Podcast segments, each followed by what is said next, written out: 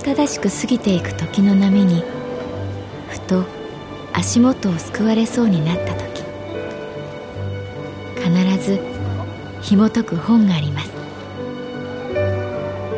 その本にはある女性の人生が描かれています。どこにでもあるごく普通の人生。でも本の中の彼女に出会うと心の湖に波紋が幾重にも広がるようにゆっくりと優しい言葉が満ちていきます。今日はどんな彼女に会えるでしょうか？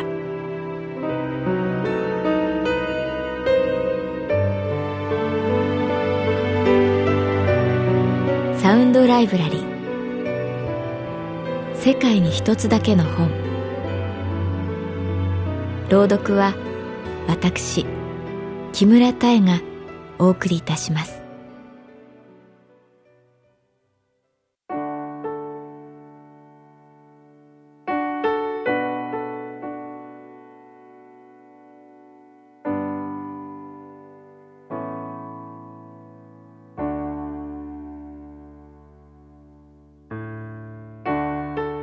私の名前は月原かな子。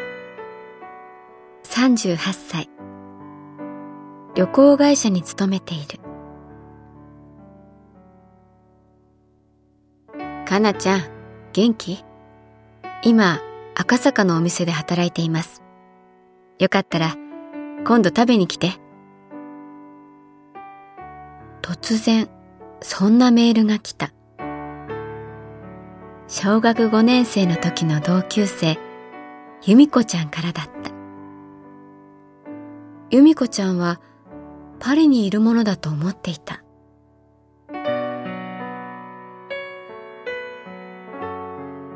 街角でパントマイムをやる彼女に会ったのはいつだったろう。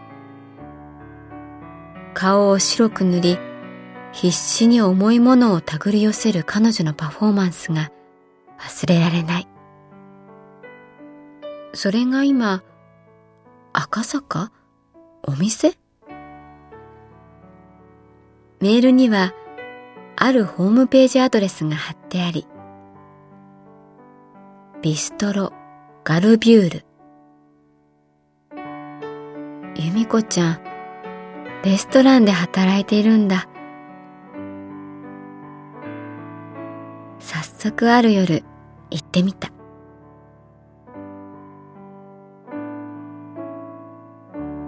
赤坂の一継ぎ通りの路地の先。ひっそりとそのお店はあった。赤いレンガに守られた入り口。オレンジの街灯がふわっとあたりを照らす。看板に書かれた猫はちょっと澄ました顔をして目を閉じている。大きな窓の向こう、厨房で働く由美子ちゃんの姿が見えた。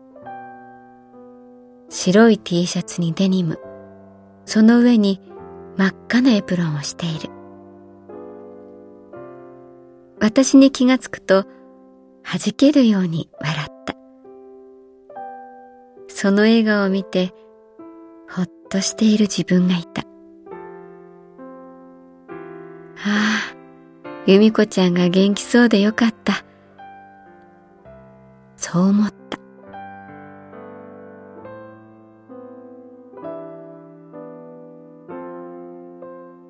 お店のドアを開けると、ガーリックとオリーブオイルの香り。お腹がグーとなった。厨房が見えるカウンター席に座る。かなちゃん、よく来てくれたね。由美子ちゃんはまた笑った。厨房では忙しそうに料理するシェフがいた。年は50代半ばくらい。背は低いけれどがっしりとした体格で髪は短く薄い。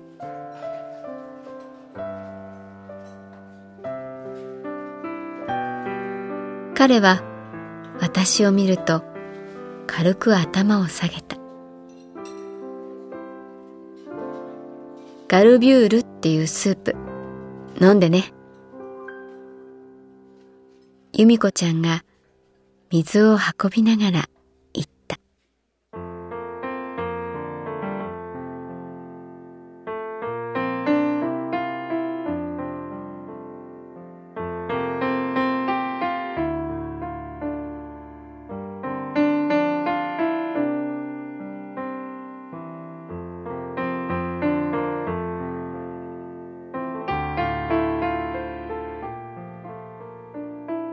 小学校の時の同級生由美子ちゃんが働くお店。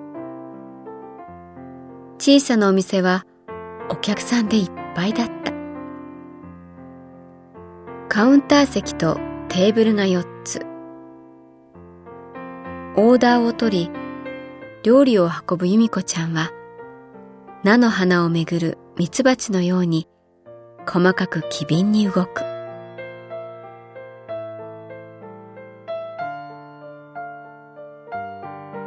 美味しい生ハムと白ワインですっかりいい気分になった私は彼女とシェフの動きを眺めていた。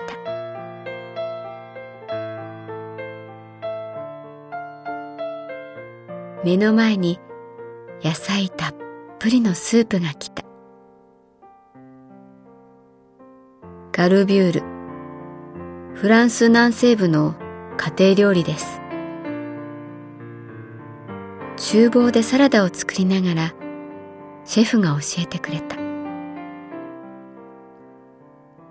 生ハムを削いで削いで残った骨で出汁を取ります。白インゲンにキャベツ人参野菜を入れて煮込みます。ボコボコボコボコ煮込みます。油が分離しないようにいい出汁が出るように。しっかり仕事をしている人の声だった。まあ日本で言えば味噌汁みたいなもんかな。各家庭によって味が違うんです。スプーンですくってみる。優しい味。芳醇だけどくどくない。しい。私もね、この味にやられたの。いつ来たのか、私の後ろで由美子ちゃんが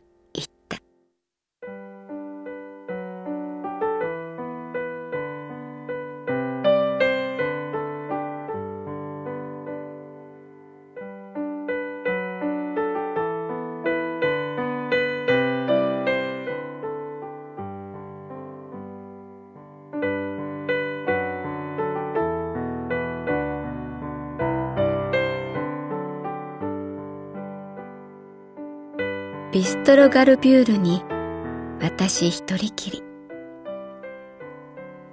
少し早い店じまいを提案してくれたのはシェフだった。カウンターに由美子ちゃんと私。シェフは厨房で明日の仕込みをしている。ブランデーグラスからアルマニャックの甘い香りが漂う。コニャックは二度蒸留されるけど、アルマニャックは一度だけだから、パワフルで力強いよね。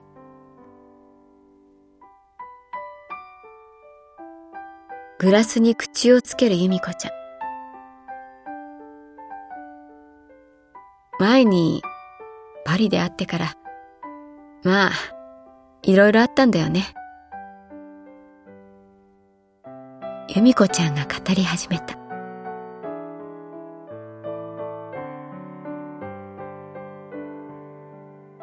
同棲していた彼がいたんだけどああ日本人のね。別れてまあお金もなくて都会暮らしにも疲れたから南に下ったの。何のあてもなく、バスやヒッチハイクで。パントマイムは好きだし、ずっとやっていきたいけど、仕事にするのは中途半端っていうか、何やってもそうなんだけど、私、途中で急に嫌になっちゃうんだよね。虚しい病って自分では呼んでるんだけど、すべてが虚しく思えて力が入らなくなるの。周りから見たら、ただ怠けているように見えるらしい。でも、本人は必死。もがいてる。助けを求めてる。フランス南西部アルマニャック地方に入った時、もう私、ボロボロだった。ああ、今晩は野宿しかないかなって思ったら、睡蓮さんに会ったの。ああ、のシェフ、名前、睡蓮っていうの。野々山睡蓮さん。夕闇にごとごと自転車の音がして、やってきたのが彼だった。彼はホームステイして料理の勉強をしてた。私を見て、どうしたの、ひどい格好してたから。彼のホームステイ先に連れて行ってもらって、キッチンに座った。彼、鍋に火を入れて、ぐつぐつボコボコ煮込み始めた。はい、どうぞ。言葉はそれだけ。目の前に野菜たっぷりのスープ。湯気がすごい。香りが立ち上る。一口すすって、私、泣いちゃったんだよね。なんていうのかな。この世に、こんな美味しいものあったのかって。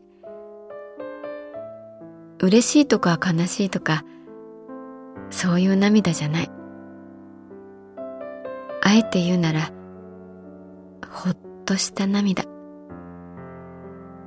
懐かしかった。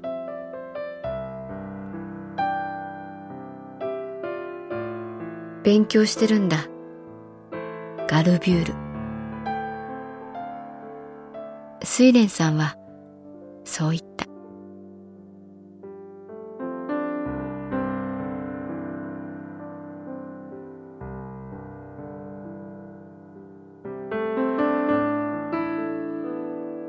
そこで由美子ちゃんは働く睡蓮さんを見た。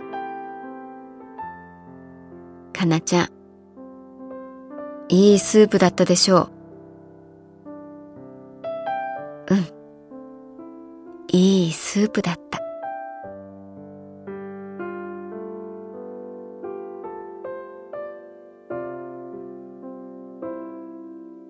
カウンターに置いてある小さな猫のオブジェは、すべてわかってるよ、と言ってるように、目を閉じていた。